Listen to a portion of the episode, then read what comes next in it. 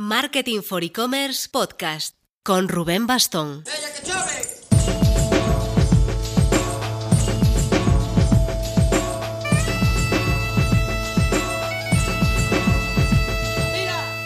Hola marketers, esta ha sido la primera semana en mes y medio sin el webinar multitudinario de los miércoles.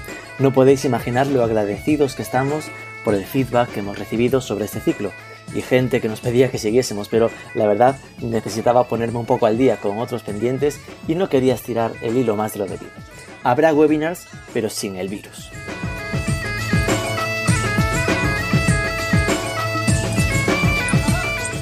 Ojo que mientras seguimos con el ciclo de consultorio de dudas que abrimos con Valentín Hernández de Costa Cruceros, Antonio Fagundo de Masaltos.com y Champa de Santa Fixi, que con la coña vamos para la sexta edición. Algo más petit comité es los jueves a las 6, podéis uniros, os dejaré el enlace en la descripción. Analizamos casos más en detalle para tratar de ayudar en estas semanas convulsas.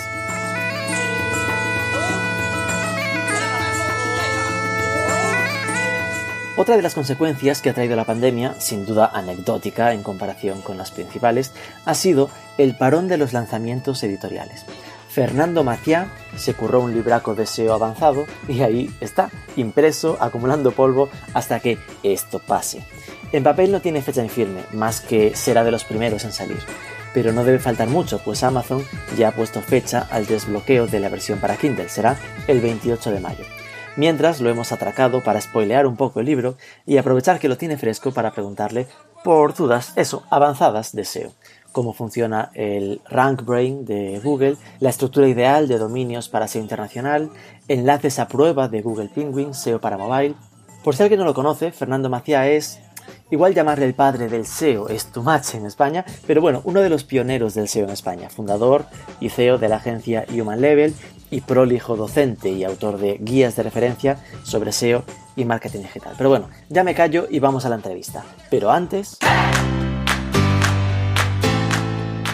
En estos tiempos nos va quedando claro que las empresas no solo venden productos, sino que deben tener valores y saber transmitirlos. En la esencia de funcionamiento de la herramienta de financiación Aplázame está el trabajar por ofrecer productos financieros simples, transparentes y justos, que faciliten al final a los usuarios a comprar lo que les hace ser y estar mejor. ¿Qué mejor partner que este para tu checkout? Registra tu tienda gratis en aplázame.com.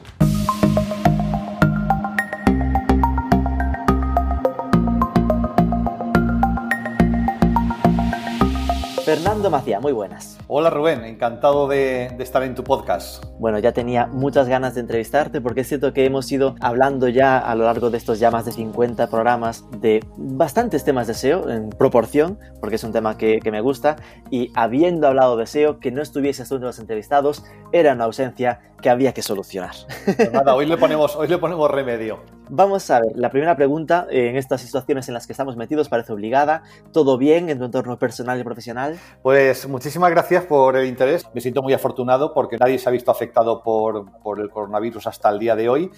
Y después en lo que respecta a la empresa, pues igualmente todo muy bien también. Toda la, toda la empresa estamos desde, desde el inicio de la primera semana teletrabajando, cada uno desde su casa, pero afortunadamente ya teníamos un entrenamiento porque en Navidad hicimos una reforma de, nuestra oficina central aquí en Alicante y estuvimos ya teletrabajando mientras hacía la reforma, así que fue realmente muy fácil volver a, sacar todos los equipos de la empresa eh, y cada uno está instalado en su casa y haciendo trabajo de una forma absolutamente normal. Así que eh, creo que me puedo sentir muy afortunado en, ambos aspectos. Perfecto, por esa parte que, así siga. A nivel negocio con Human Level, eh, ¿cómo se está afectando? Es decir, digo porque seguramente sospecho, si tengo que lucubrar, que no demasiado por aquello de que son campañas SEO que suelen trabajarse más en el medio plazo, pero bueno, por preguntar, no vaya a ser que eh, hay algunos clientes que reaccionan con el pánico y lo paran todo, sea lo que sea. Correcto, a ver, hemos tenido eh, de todo, hemos tenido y afortunadamente el impacto ha sido, yo diría que mínimo y ojalá, toco madera y ojalá que se mantenga así,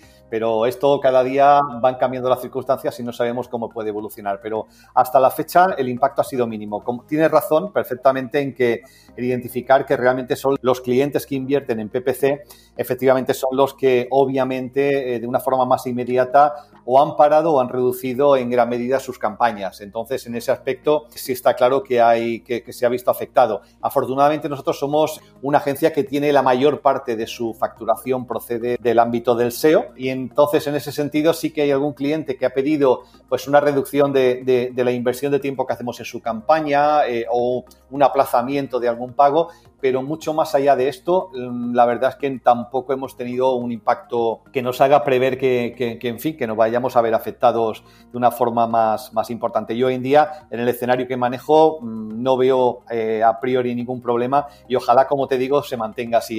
también soy muy cauto y muy prudente, pero también nos pilla en un momento muy bueno de la empresa y creo que estamos en un momento fuerte y no vamos a tener excesivos problemas en capear este temporal y salir adelante. Genial, eso es para darte la enhorabuena porque lo que deja claro es que tendréis una presencia saneada de clientes, ¿no? Que no hay una gran dependencia de uno solo, que seguramente estabais en una fase casi de fichajes, con lo cual lo peor que pueda pasaros es que se pare el aumento de plantilla, que más o menos podáis caminar con lo que ya teníais. Sí, o sea, lo que puede dañar a una empresa es a una dependencia excesiva en un, en un único servicio, en este caso hubiera sido el PPC, en una dependencia en un sector solo, si la mayoría de los clientes hubieran sido de travel, eh, estaríamos en un apuro o una dependencia de un cliente muy grande que se pueda parar. Nosotros afortunadamente no tenemos ninguna de estas dependencias, tenemos varios clientes grandes, pero también tenemos clientes medianos y algunos pequeños, tenemos clientes de muchos sectores distintos y también nuestra dependencia del PPC era relativamente reducida, con lo cual ya te digo que,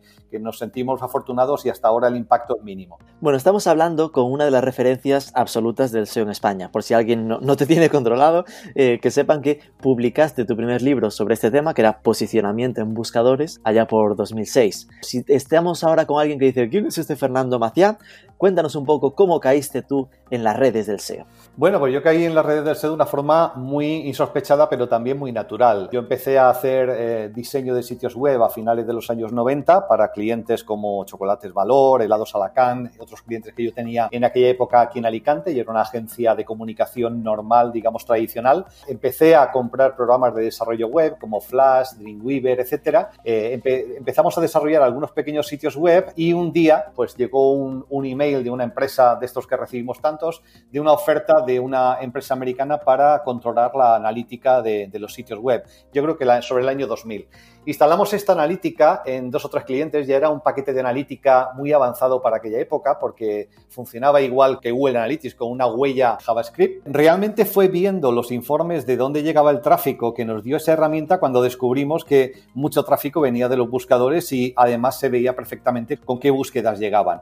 Eso de alguna manera me puso delante de, los ojos el, bueno, el tráfico viene de los buscadores, la gente está buscando estas cosas y probablemente sea una buena idea ver cómo salir bien los buscadores. Junto con esa herramienta me llegó una oferta de una también un primer paquete de monitorización de posiciones de palabras clave se llamaba Web Position en aquella época. De la mano de esa herramienta descubrí a Danny Sullivan. Esto fue sobre el año 2001. Empecé a leer eh, lo que se publicaba Danny Sullivan, Chris Sherman, todos los pioneros del SEO y así fue como fui entrando en este sector.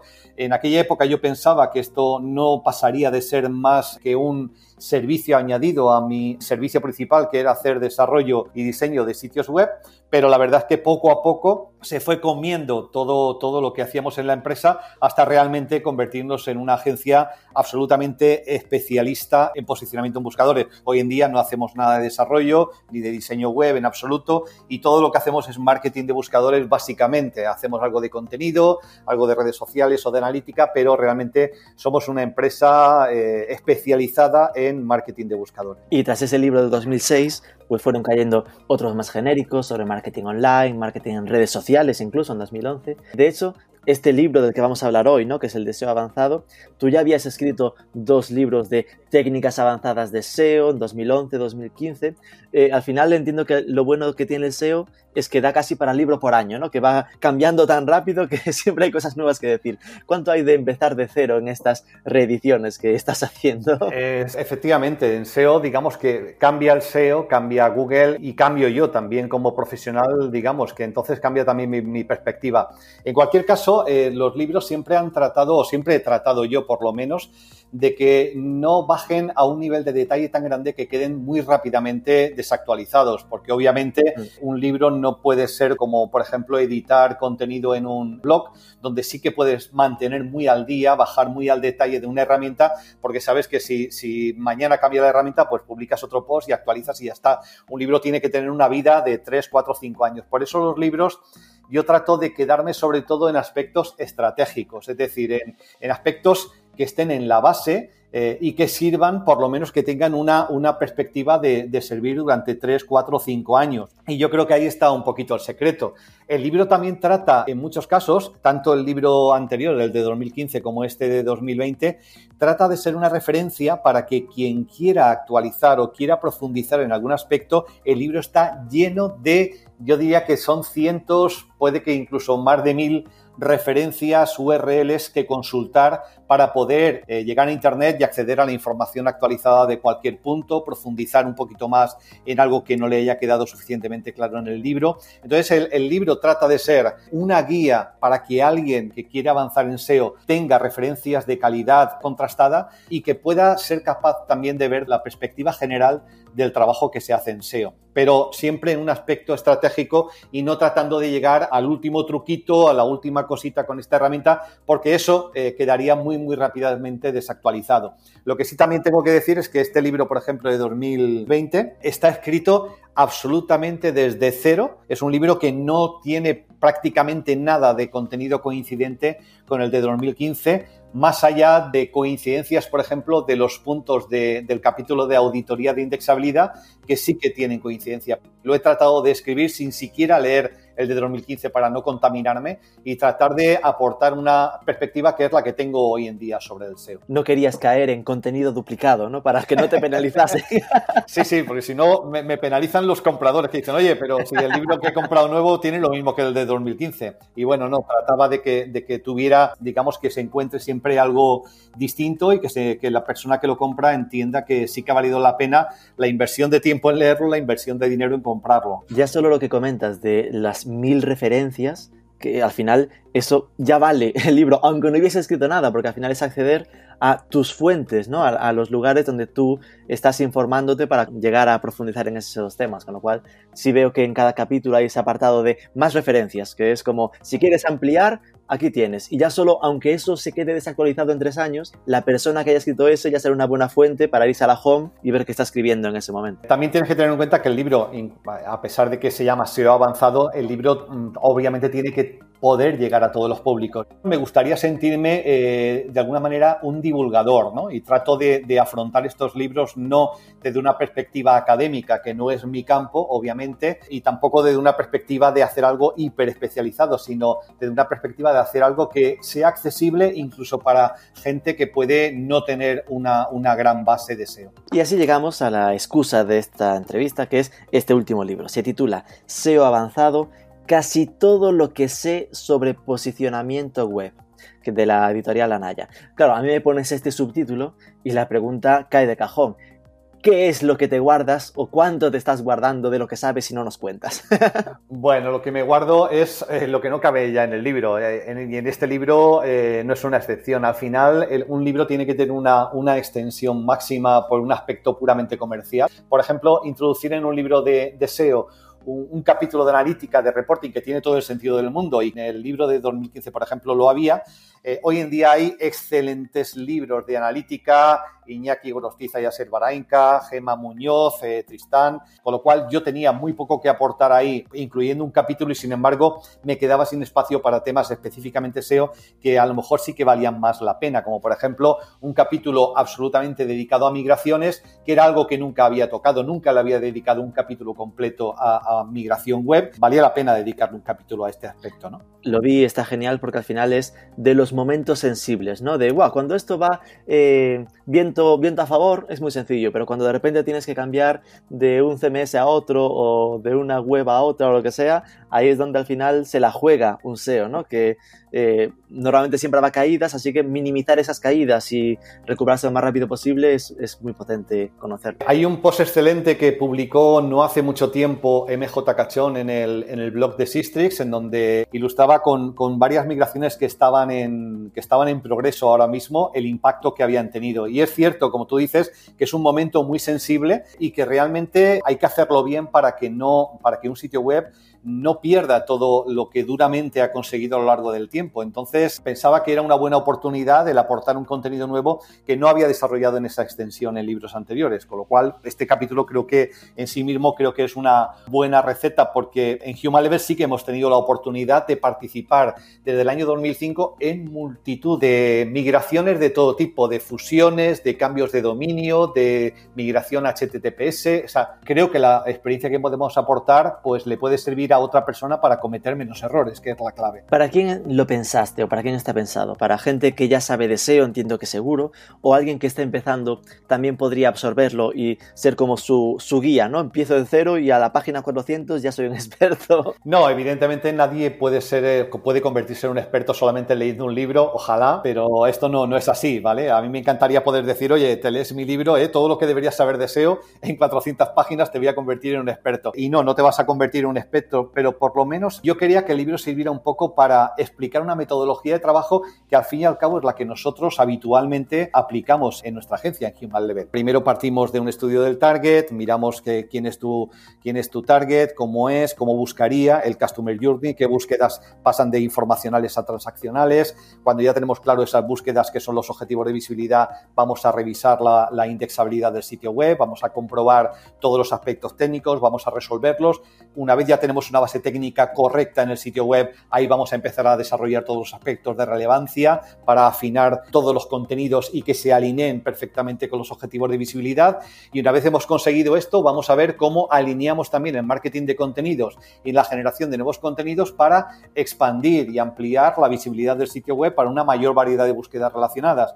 Y por último, vamos a ver si logramos también alinear ese marketing de contenidos con contenidos que generen viralidad, que sean en enlazables, que sean compartibles. Entonces es un poco nuestra metodología de trabajo la que volcamos en este libro. Realmente me guardo lo que no puedo transmitir en un libro. Claro, después hay una parte de olfato, de experiencia que te lo da pues eh, el haber pasado por un montón de proyectos, eso es imposible transmitirlo en un libro y la gente tiene que ser consciente que nada más que la experiencia te va a dar eso. Pero el libro trata de ser una guía y compartir una metodología con la que llevamos trabajando 20 años. Vamos entonces a andar un poco al trapo. Me voy a ir apoyando en títulos de secciones de tu índice para atracarte sobre detalles que me fueron llamando la atención, tratando de meternos en estos puntos más avanzados. Por ejemplo, en la introducción hablas de Google como aliado y como competidor. Esto creo que todos somos conscientes de que es una pasada ver cómo cada vez hay más espacio en el buscador, en los resultados, que son del propio Google. ¿Qué crees que deben hacer las webs para seguir captando negocio mediante este bicho cada vez más centrípeto que es Google. Sí, lo que hemos visto es que efectivamente Google trata de convertirse, eh, y la migración que lleva es convertirse en un asistente. Lo que tratan de hacer las plataformas es que nos movamos dentro de la plataforma y tratan de monopolizar la atención del usuario la mayor parte del tiempo, porque en base a esa atención del usuario es como ellos monetizan su, su actividad. Así que, claro, Google se ha convertido en una especie de, amigo incómodo, ese amigo al que tienes que invitar, pero que un poco te está tocando un poco las narices y dice, joder, ¿por qué lo he tenido que, invitar ¿no? a, mi fiesta? Entonces es un aliado, pero también se ha convertido en un competidor. Claro, al final nos tenemos que adaptar. Fíjate que hace seis o siete años, cuando el boom de las redes sociales parecía que las redes sociales eran las nuevas, las nuevas referenciadoras de tráfico, la nueva recomendación social iba a ser la fuente principal del tráfico, pero lo cierto es que han pasado unos años y los buscadores y Google en concreto siguen siendo una fuente potente de tráfico y en muchos casos para muchas categorías de sitios web siguen siendo absolutamente críticas, siguen siendo un porcentaje sin el cual no podrían sobrevivir. Es un poco desesperante. Sí, es desesperante y además es desesperante ver que como Google va cambiando las, las reglas de juego y no nos queda otra que irnos adaptando y, bailar al son que ellos tocan. Hasta que salga algo nuevo, algo distinto, pues eh, esto creo que va a seguir así. Al final vas notando que cada vez se queda con más parte del pastel. Es cierto que... Eh, además te lo hace haciéndotelo tú mismo. Google te dice, haz las metas más de esta manera para que yo pueda recoger las preguntas directamente con su respuesta en el buscador en la posición cero. Y allá vamos nosotros para respondérselo. Y aún así, lo que pasa es que realmente sigues aumentando de tráfico, con lo cual, aunque notas que cada vez lo que buscas es mandarte menos y en global cada vez mandará menos, a los que siguen sus directrices como que los sigue premiando, ¿no? Lo que al final está empujando supongo que es a una cada vez mayor concentración en menos webs. En plan, Google, por supuesto, y además de todas las demás, las que cada vez hagan mejor SEO, porque las que no sigan estas indicaciones se van a quedar enterradas. Fíjate, creo que no solamente es eh, las que hagan cada vez mejor SEO, sino al final eh, el SEO en este sentido va enormemente alineado con la experiencia de usuario y no podemos separar una cosa de la otra. Es decir, hacer un buen SEO hoy en día no es solamente conocer los requisitos, las reglas, las directrices, las limitaciones de, que nos marca. Eh, Googlebot y, y, Google como buscador, sino que es totalmente orientarnos también a la experiencia de usuario. Nosotros vemos páginas, por ejemplo, de herramientas en donde básicamente Google no ve nada de contenido, pero que como perfectamente responden a la intención de búsqueda del usuario, se posicionan en primera posición. Y no hace falta ni más texto, ni hace falta eh, meter keywords raras, ni hace falta forzar nada. Simplemente esa página es la respuesta perfecta que satisface la intención de búsqueda del usuario. Y como es la página perfecta y Google es capaz de medir eso perfectamente, la página sigue en primera posición. Lo estamos viendo, por ejemplo, con los resultados destacados que son muy sensibles la respuesta del usuario y que cuando eh, logras tener un buen resultado destacado que satisface la necesidad del usuario, pues te quedas ahí y puedes estar disfrutando de esa posición 1 absoluta eh, con resultado destacado durante mucho tiempo. Sí, eso es un apartado en el libro que es lo de, de la necesidad a la intención de búsqueda, ¿no? Que al final es centrarse mucho más en qué necesita el usuario para nosotros conseguir devolvérselo, ¿no? Esto lo hablamos en su momento en un podcast con Luis Villanueva, que si a quien nos escucha le interesa es el número 45, pero eh, esto al final es algo que cambia mucho la forma de, hacer los textos, por ejemplo, porque estamos habituados a pensar que siempre es mejor un texto largo porque hay más densidad de palabras clave, bla, bla, bla, y esto lo que te enseña es que puede ser lo adecuado un texto breve que responda exactamente a esa pregunta, ¿no?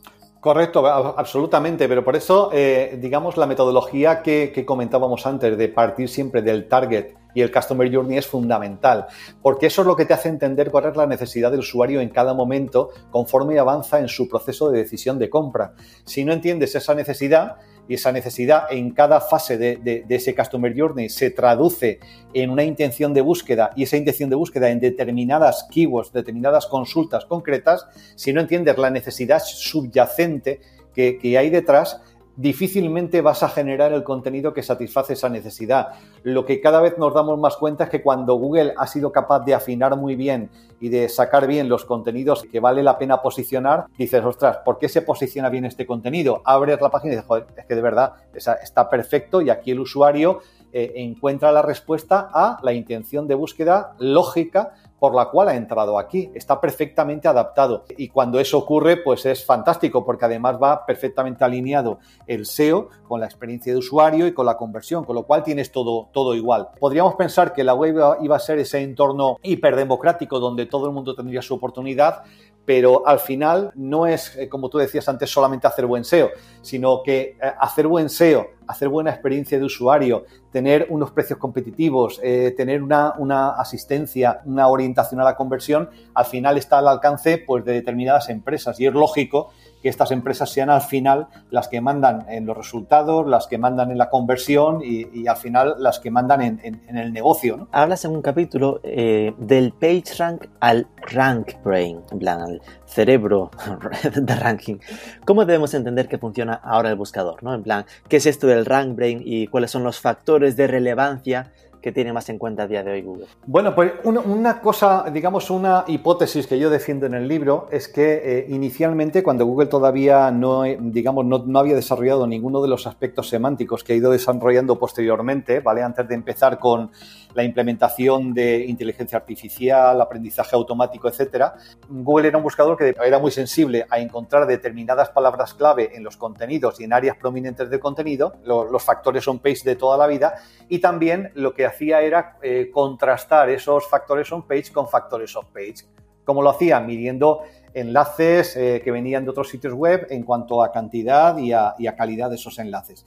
Pero al final estos enlaces eh, es una fuente secundaria de reputación. Es como si yo entro, por ejemplo, en el tenedor a ver la opinión de otras personas de un restaurante. Pues sí, me van a, me van a dar una señal si, si la gente en general sale satisfecha de ese restaurante o no, pero no es tan válido para mí como si realmente voy al restaurante cómo eh, y yo soy capaz de formarme mi propia opinión. Entonces, eh, lo que de alguna manera yo defiendo es Google ha dependido a lo largo del tiempo, durante años, de esas señales secundarias para evaluar o para ayudarle a evaluar la, calidad de un contenido, pero lo que nos da la sensación es que, por una parte, a partir del desarrollo de los aspectos semánticos del buscador, cuando empieza ya a comprender realmente el contenido, es capaz de evaluar mucho mejor la calidad de un contenido desde un punto de vista semántico. Y, por otro lado, también tiene, entendemos, menos dependencia de esas señales secundarias externas que antes le habían servido para contrastar ese contenido interno, porque hoy en día, a través de Chrome y a través del propio comportamiento del usuario cuando hace una búsqueda y se estudia en dónde hace clic, qué CTR tiene cada, cada resultado y cuál es el comportamiento por búsqueda de ese usuario, Google tiene señales directas de la, de la satisfacción del usuario con un contenido. Y hay muchas búsquedas que demuestran esto, demuestran que, que realmente Google responde a la intención de búsqueda del usuario. ¿Cómo mide eh, Google esa intención de búsqueda? Pues, mm, a ver, yo sospecho que lo mide comprobando cuál es la navegación del usuario, su CTR, su comportamiento post búsqueda. Tuve la, la oportunidad de leer y analizar en detalle los términos de privacidad del navegador Chrome y de Google y hay muchos aspectos de la navegación del comportamiento del usuario que estamos comunicando a Google cuando usamos el buscador y cuando navegamos. Google tiene toda la información para determinar si un contenido satisface realmente la necesidad de un usuario o si no lo hace. Teniendo esa, esa fuente primaria, ¿por qué iba a depender o por qué iba a seguir aumentando la dependencia de, de fuentes secundarias como son los enlaces cuando además hoy en día se enlaza en general menos que hace unos años porque las referencias vienen mucho más de redes sociales que son ecosistemas donde la rastreabilidad de esos contenidos por parte de Google es mucho menor. Entiendo que al final es normal, ¿no? Es decir, nosotros tenemos una web y lo que pasa dentro de nuestra web lo rastreamos, además con Google Analytics, con lo cual vuelve a ser darle de comer al bicho, ¿no? Que tenga el datos, eh, pero entonces ellos en su casa, ¿no? Que es Chrome, también analizan la forma que tenemos de navegar, se supone que anonimizada, bla, bla, bla, pero que están utilizando eso. De esta forma lo que tenemos que imaginar es que los enlaces se convierten un poco en lo que pone en marcha la encontrabilidad, ¿no? Es decir, que haya enlaces, le, da la pista de que existimos, le da esa pista de primera eh, relevancia o lo que sea, pero después nos la vamos a jugar realmente en si cuando nos posiciona arriba cómo reaccione realmente el usuario. Si clica y se vuelve, iremos bajando porque eh, Google irá detectando que no interesa. Correcto. Y en este sentido, al final tenemos que entender que el algoritmo de Google depende de múltiples factores y hubo un estudio que se publicó también, si no recuerdo mal, a finales del año pasado, pero que me pareció muy interesante.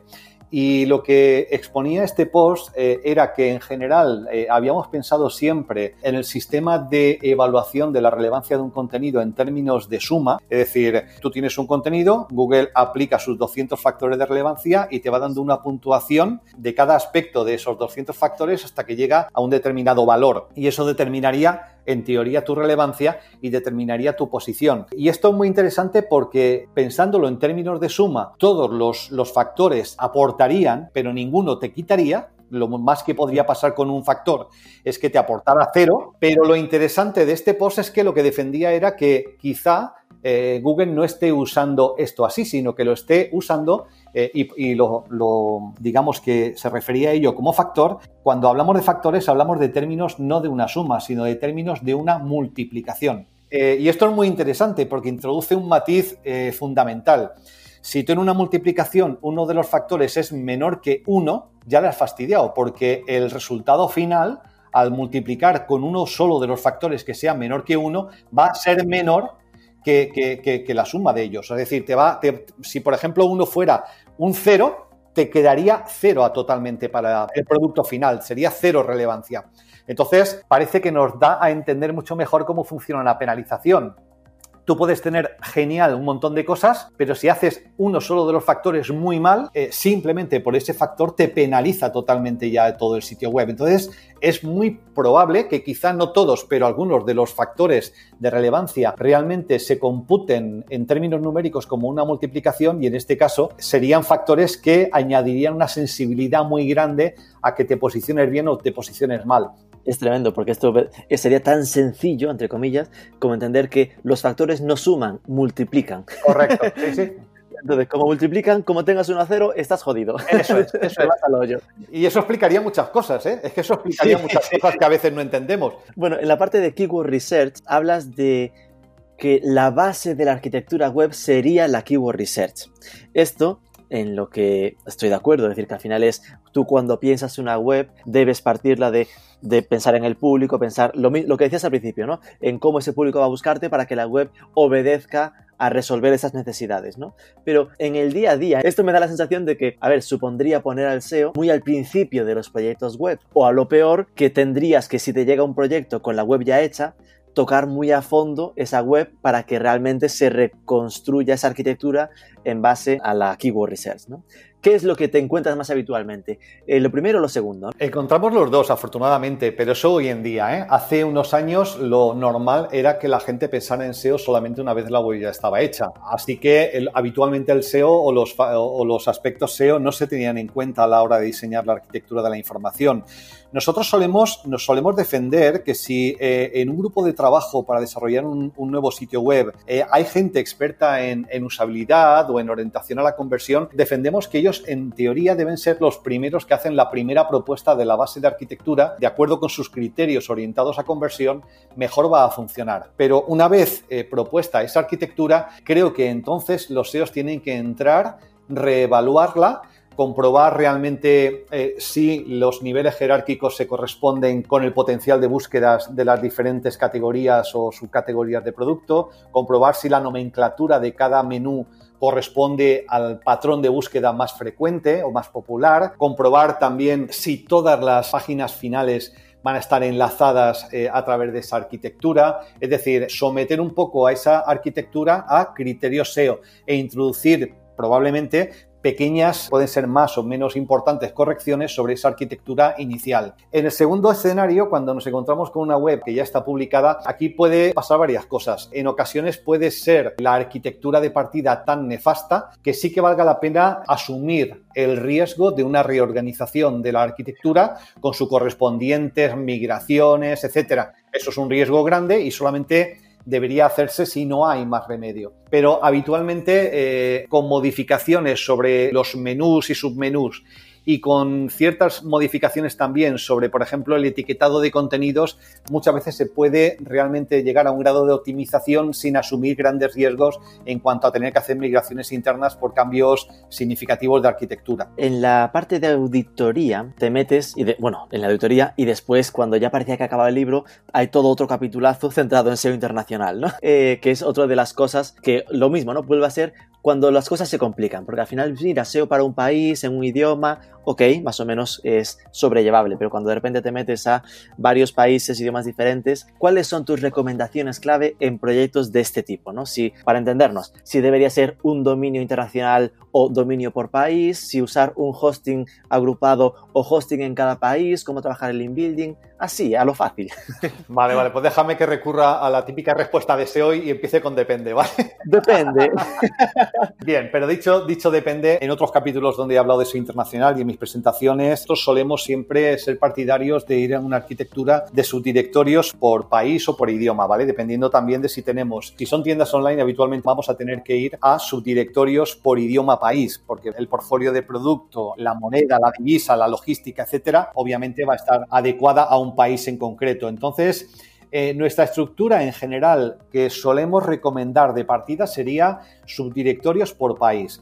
Dicho esto, si hay algún escenario, mm, digamos, muy, muy distinto, entonces se podrían valorar otras opciones como ir a dominios por país. Por ejemplo, cuando tenemos un portfolio de producto enorme o una cantidad de contenido enorme. Si el número de URLs a indexar es enorme, a lo mejor múltiples dominios o múltiples subdominios van a dar una ventaja. También si necesitamos, por ejemplo, gestionar de forma independiente tiendas online, es un factor fundamental tener servidores, eh, digamos, repartidos, pero hoy en día con, un servidor, con un CDN, em, digamos, se puede resolver de muchas maneras la cercanía de los servidores a, los usuarios. En general, nuestro punto de partida siempre sería, si no hay ningún otro factor que tener en cuenta, serían subdirectorios por país y a partir de ahí ya tendríamos que adaptarnos a, cada escenario en concreto, pero ese sería el punto de partida en general. Entonces, para entendernos, el miweb.com barra es barra FR barra Italia, ¿no? Con el separado por, como categorías. Eso es, eso es, separado como, como, como categorías. Y ahí cuando te metes, por ejemplo, imagínate que tienes ES y MX, ¿no? España y México, que en el fondo van a compartir mucho contenido muy parecido. ¿No hay cierto riesgo de contenido duplicado? No, hoy en día lo que haríamos sería orientar geográficamente desde Google Search Console cada subdirectorio al país que le corresponde y también tener los elementos de enlace alternate hreflang correctamente configurados con la referencia recíproca. Sería la clave para evitar que Google vea ese contenido como duplicado. Cada contenido va a competir en unas páginas de resultados distintas, con lo cual Google no va a percibir que estamos tratando de acaparar más resultados en la misma página y no, en general, no va a dar ningún problema. Fíjate que nosotros estos escenarios los hemos trabajado, por ejemplo, con la web de turismo de España, que ha llegado a tener 38 versiones distintas para 38 países distintos en 10 idiomas diferentes. Creo que hemos manejado escenarios complejos, muy distintos, y más o menos al final siempre hay un escenario que se puede decidir para, aplicar. El hreflang, en vuestra experiencia, funciona fino, porque nosotros, por ejemplo, que en nuestro caso en Marketing for E-Commerce tenemos cuatro dominios, ¿no? El de .NET para España, MX para México, Colombia y Chile. Algunas veces que publicamos artículos que son internacionales y les metemos en cada una de las ediciones el hreflang para su zona, nos ha pasado a veces que sigue posicionándose en México igualmente la versión española, por ejemplo, ¿no? Como que prioriza una frente a las otras. Sí, fíjate, el hreflang recuerdo que apareció en 2007-2008 y nosotros habíamos empezado a trabajar con Turismo de España en el año 2005, cuando no había eh, elementos de enlace hreflang. Lo único que se podía hacer era la, orientación geográfica desde Google Search Console y eso a partir de 2006, si no recuerdo mal. Por ejemplo, ellos habían partido en ese dominio, habían partido con versiones genéricas por idioma inicialmente, que tenían muchos más años de antigüedad y tenían un grafo de popularidad muy alto. Y cuando lanzaron las versiones por país, eh, lo que nos encontramos es que no había forma de que las versiones para un país eh, en específico se posicionaran y aparecieran los resultados para ese país. Realmente la popularidad de, la versión genérica era tan alta que, que se pasaba por encima. Exacto, eh, pasaban por encima. Cuando aparece el hreflang, esto mejoró mucho, mucho significativamente. Es decir, mejoró en un porcentaje, lo llevó a un porcentaje muy alto. Pero aún así, si de repente hay un contenido que tiene una popularidad alta, también geolocalizada en ese país, y ha conseguido enlaces porque se ha hecho popular, eh, Google va a determinar que quizá los usuarios de ese país prefieren ver esa versión y no deja de ser como, como el canonical, una sugerencia, pero como tú metas un canonical a una página que tiene un montón de enlaces internos, sabes que Google no va, va a ignorar el canonical y no lo va a respetar. Así que en general mejora muchísimo más la exactitud de que la landing que se posiciona sea la correcta, pero no funciona perfecto al 100%, es cierto. Es una recomendación que le hacemos a Google, pero Google si ve que hay una página que de la edición española triunfa, ¿no? Que manda, que la gente la enlaza, pues al final va a pensar que por experiencia de usuario, el que está en México también le interesa esta, aunque haya casi la misma en su edición local. Correcto, eso es. Y una duda también con este tema de, de internacional. Muchas veces veo, bueno, se ve en los e-commerce la mítica pregunta de entras en una web y lo primero que aparece es la pregunta de escoge idioma y país. Eso en el fondo no es algo como bastante negativo a nivel SEO, que no deje a la araña entrar a, analizar. Correcto, eh, y para mí uno de los temas que, me, gustaron, me gustó tanto que hice una presentación y forma parte del capítulo de SEO internacional justamente ese problema, ¿no? Eh, ¿Cómo podemos lograr que la experiencia de usuario sea lo más eh, directa posible cuando tenemos una web con múltiples versiones. Por ejemplo, en zara.com entramos y si es la primera vez que entramos, nos recibe con una página en donde tenemos que confirmarle, oye, estoy en España y mi idioma elegido es español, antes de empezarme a mostrar el producto. Quizá esta no es la mejor experiencia posible de usuario, ¿no? Debería geolocalizarlo automáticamente y permitirle cambiarlo, si es el caso. Claro, lo que pasa es que eh, todas las automatizaciones que se hacen a nivel de personalización de contenido, se puede hacer, por ejemplo, eh, personalizando el HTML, haciendo que devuelva el HTML en la versión correcta para, dependiendo de la geolocalización de la petición. Todas estas personalizaciones hacen que sea sensible después para la visita de Google, porque Google va a ser un user agent, un navegador, que generalmente va a llegar desde una IP americana. Entonces, si eh, ajustamos nuestro servidor para que presente por defecto la versión mejor o más adecuada para ese usuario, a Googlebot siempre le vamos a presentar en primer lugar una versión que sería para Estados Unidos si la tenemos y si no ya presentaría la versión por defecto.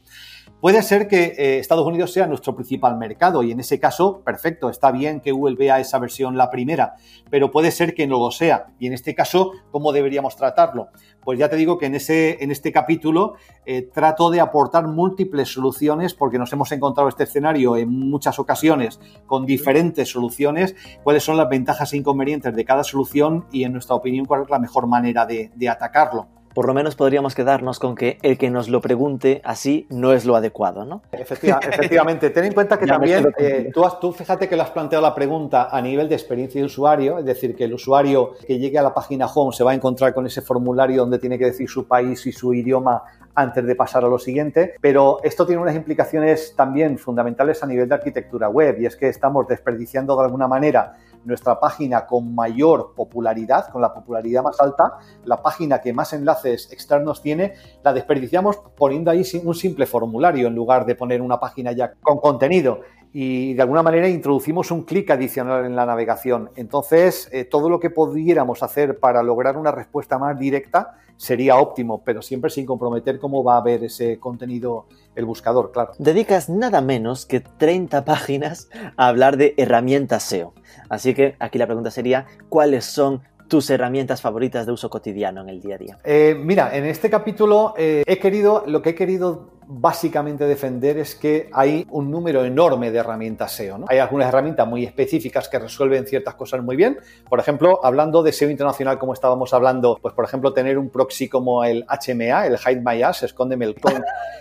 Sí, sí, sí. Esta es una herramienta, que, esta es una herramienta que se llama Hide My Ass, esconde mi culo, porque realmente lo que hace es falsificar la IP que ve el servidor al que atacas y entonces permite en SEO internacional poder atacar un servidor desde múltiples IPs en todo el mundo para ver las personalizaciones de contenido que tiene. Entonces, hay algunas herramientas muy específicas como esta que resuelven algunos aspectos muy concretos muy bien y vale la pena conocerlas y usarlas, eh, o como por ejemplo esta de valentin.app, la que sirve para encontrar también contenidos locales eh, a nivel internacional, pero en general, si trabajamos en una agencia, tenemos que manejar un reducido número de herramientas que conozcamos muy bien. Y quiero decir que conozcamos muy bien para ser conscientes de los sesgos, de las limitaciones y de lo que hacen bien y lo que hacen mal. Es muy difícil que, que una herramienta lo haga todo muy bien, sobre todo cuando se ha convertido en una suite genérica que trata de abarcar todo lo que tiene que hacer un SEO. En general, cuando, cuando tenemos herramientas de ese tipo, algunas cosas las resuelven fenomenalmente, pero tienen ciertas limitaciones en otros aspectos que quizá no tienen tan desarrollados y que hay otras herramientas que hacen mejor. Entonces, más importante quizá que conocer muchísimas herramientas es conocer bien las que usas para saber cuándo te puedes fiar de lo que te están diciendo y cuándo no, porque al final ningún indicador vale más que el propio criterio del analista que la está usando y es fundamental poner siempre en cuarentena lo que nos dice una herramienta desde nuestro punto de vista. Dicho esto, yo creo que no podría vivir sin Systrix y sin SEMrush. Yo creo que son dos herramientas que yo prácticamente entro a diario en, las dos. Cada una brilla en, determinados aspectos del análisis. Entonces, eh, fundamental conocerlas bien y saber lo que hacen. También usamos, por ejemplo, otras herramientas como Write para análisis un poquito más de temas de, semántica de palabras clave. También usamos algunas otras herramientas de Screaming Frog, Log Analyzer. Entonces, lo importante y lo que yo trato de describir en este capítulo, mira, estas son las herramientas que más o menos nosotros usamos en nuestro día a día en Human Level. Creo que brillan en estos aspectos y creo que mmm, no son tan, tan buenas en estos otros aspectos. Eh, y trato de dar mis, mis recomendaciones, pero lo fundamental es conocerlas un periodo de tiempo suficiente como para estar familiarizados con ellas, porque lo que nos piden en una agencia es predictibilidad y fiabilidad. Y no podemos tener predictibilidad y fiabilidad si no conocemos bien las herramientas que estamos usando para medir las cosas. Así que básicamente el capítulo trata de, de un poco huir de la herramientitis, de probarlo y usarlo todo. No, elígelas juega con todas, pero después para tu trabajo profesional elige unas pocas, acostúmbrate a usarlas y aprovechalas al máximo porque muchas veces usamos 40.000 herramientas y, de, y no les sacamos ni el 10% del rendimiento de lo que nos podrían dar.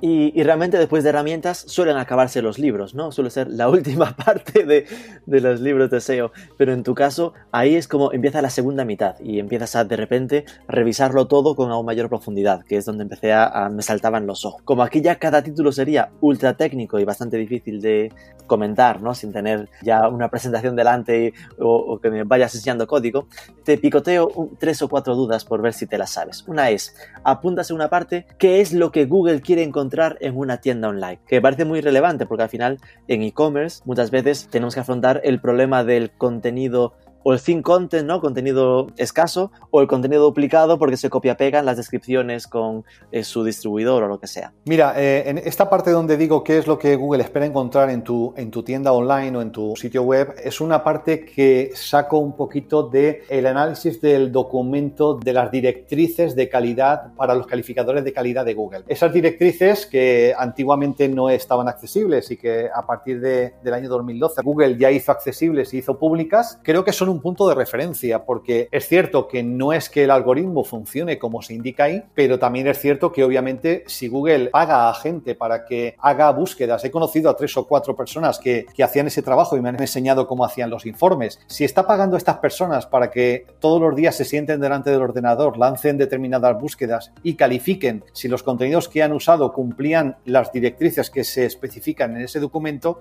lo que está claro es que de alguna manera ese es la forma de Google de marcar factores de calidad, en qué se tiene que fijar. Y si instruye así a los humanos, lo lógico es que al final esos factores van a ser como una data de entrada para el, para el aprendizaje automático que va metiendo al algoritmo para evitar sesgos. Entonces, lo que yo trato de ahí es deducir, oye, ¿en qué factores o en qué aspectos les está diciendo Google a los calificadores de calidad que se tienen que fijar para determinar si ese contenido cumplía esos factores de calidad o no? Pues se tiene que fijar en que haya un número determinado de opiniones, en que esté muy claro quién es el responsable de ese contenido, en que la persona que es autora de ese contenido realmente cuente con el expertise para poder firmar ese contenido, que sea único, etcétera, etcétera. Entonces, bueno, pues esos eran los factores que yo quería traducir en ese punto del libro. En otro apartado, hablando del SEO of Page, donde también te metes, hablas de enlaces a prueba de Penguin. ¿Cómo se consiguen enlaces a prueba de Penguin para evitar penalizaciones a año 2020? Uf, el tema de los enlaces está complicado, ¿eh? Eh, no compramos enlaces.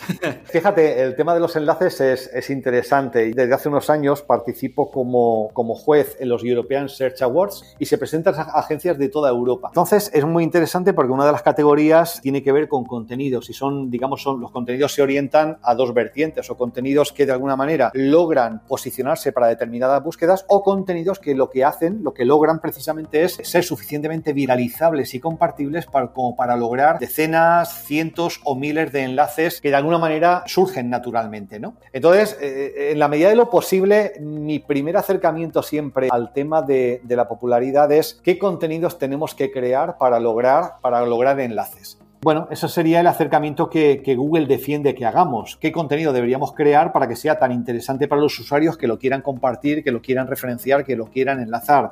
Si damos con ese contenido, fantástico y maravilloso. Si no, pues tendremos que ir por otros caminos.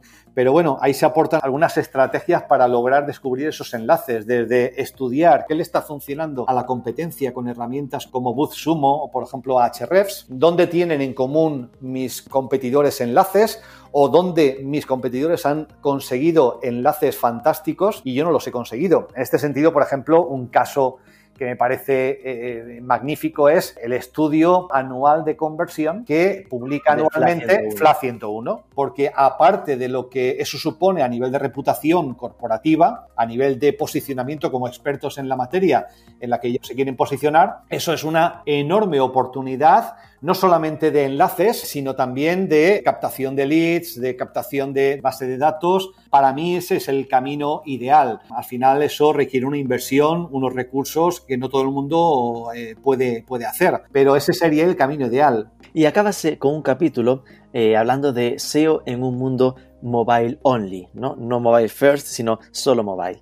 ¿Crees que vamos hacia eso, a, un tema de lo que manda es el móvil y punto? Y en ese caso, mm, web o app, ¿cómo, vas, cómo crees que va a ser?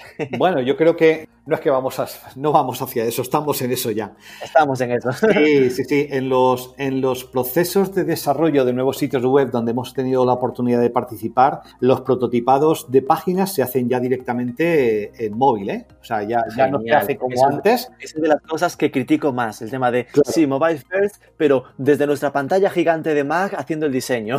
No, no, no, correcto. O sea, por eso que en los, en los últimos procesos donde hemos participado, el diseño se hace directamente en móvil y después se resuelve cómo se va a mostrar en la pantalla del ordenador, porque hoy en día el porcentaje de tráfico móvil es, es fundamental y, Google ya ha dicho que va a indexar solamente en móvil. Así que, bueno, eh, digamos que deberíamos estar ya ahí, pero por si alguien no está ya ahí, pues este capítulo le da las directrices para, para poco a poco irse acercando ahí, pero estamos ya en un mundo móvil. La web no tiene que ser compatible en móvil, tiene que ser 100% funcional en móvil, 100% orientada a la conversión en móvil, 100% perfecta en móvil y después que si, también se ve en el ordenador, pues fantástico. Pero nos tenemos que olvidar de eh, mobile compatible. Es mobile first, mobile only. Y ya penúltima, penúltima, de verdad te dejo escapar. ¿Cómo crees que será, porque así llamas en reflexión de hacia el futuro, ¿no? ya que este libro va a aguantar para 4 o 5 años, hasta 2025 no te tendremos de nuevo escribiéndolo? ¿Cómo crees que será nuestra relación con los buscadores, sobre todo con Google, pues dentro de, ya no 5, pero en los 2, 3 años próximos? Pues, eh, a ver, yo creo que una de las cosas que va a ir cambiando, aunque eh, hay recientemente un, post también de, de Sistrix eh, en donde ponían en duda ¿no? estas cifras tan optimistas que se dieron hace ya dos o tres años sobre eh, el crecimiento de la búsqueda de voz, pero lo cierto es que los asistentes personales sí que van a ir familiarizándonos progresivamente con el uso de, las interfaces de voz en general, ¿vale? Para usar cada vez más la voz como un medio de entrada de datos o de, o de interactuación con nuestros dispositivos electrónicos. Así que yo creo que eso es algo que me habría gustado y dedicar un capítulo entero y es de las cosas que se me han quedado fuera. Así que claramente eso será un capítulo que estará en el, siguiente libro.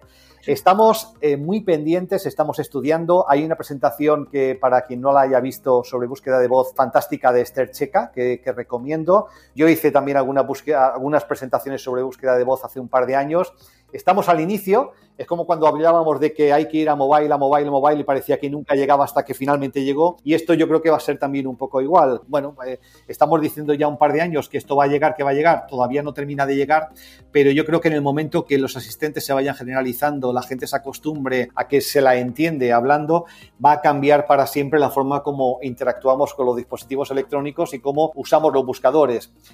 Eh, la progresión y la evolución de Google hacia devolver respuestas directas tiene que ver con esta adaptación, con esta necesidad de adaptación a que se usará el buscador directamente con una, con una pregunta y entonces el buscador tiene que ser capaz de responder a esa pregunta. Creo que ese va a ser el camino por el que vamos a seguir avanzando. Cada vez los, los sitios web se irán, digamos, integrando junto con Google, creando una especie de simbiosis que igual de incómoda va a ser necesaria para que podamos seguir trabajando. Eh, Google va a cambiar, pero va, siguiendo, va a seguir siendo esa interfaz eh, que pone en contacto al usuario con la satisfacción potencial de su necesidad. Comprendido. Atención al voice search.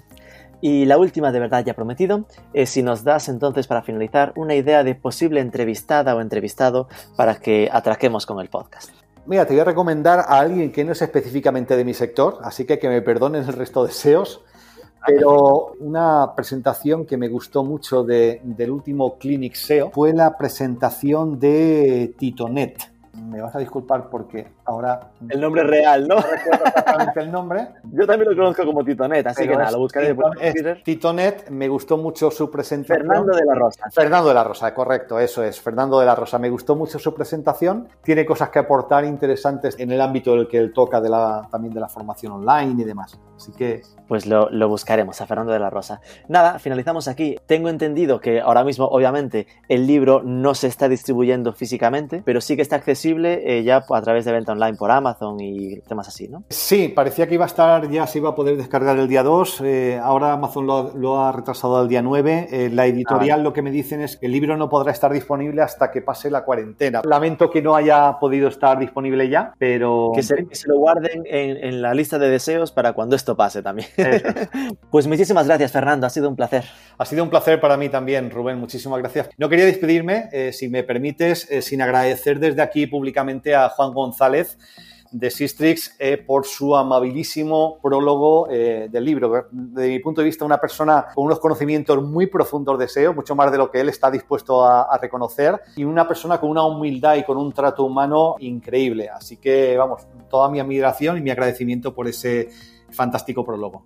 Y nada, muchísimas gracias Rubén por esta entrevista, digamos, tan en profundidad. Me he sentido súper cómodo y encantado de haber, de haber estado contigo. Gracias a ti y ahí queda el agradecimiento a Juan. Un abrazo. Un abrazo.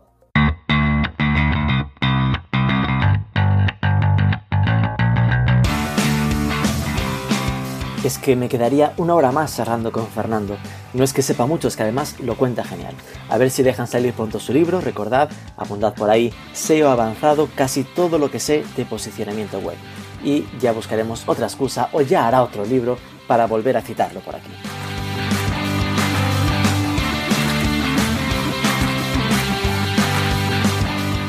Y nada más, al micrófono Rubén Bastón, director de Marketing for E-Commerce, Marketing 4 E-Commerce. Podéis suscribiros a nuestras newsletters en la web o seguirnos en redes sociales o el Telegram o YouTube, donde por cierto hemos superado los 30.000 suscriptores, ahí es nada. Y si te ha parecido útil, no olvides darnos un cariño, un like en el ebook o donde nos escuches o un comentario donde nos estés escuchando, compártelo en tus redes sociales, sobre todo suscríbete que es gratis y nos escuchamos el próximo lunes.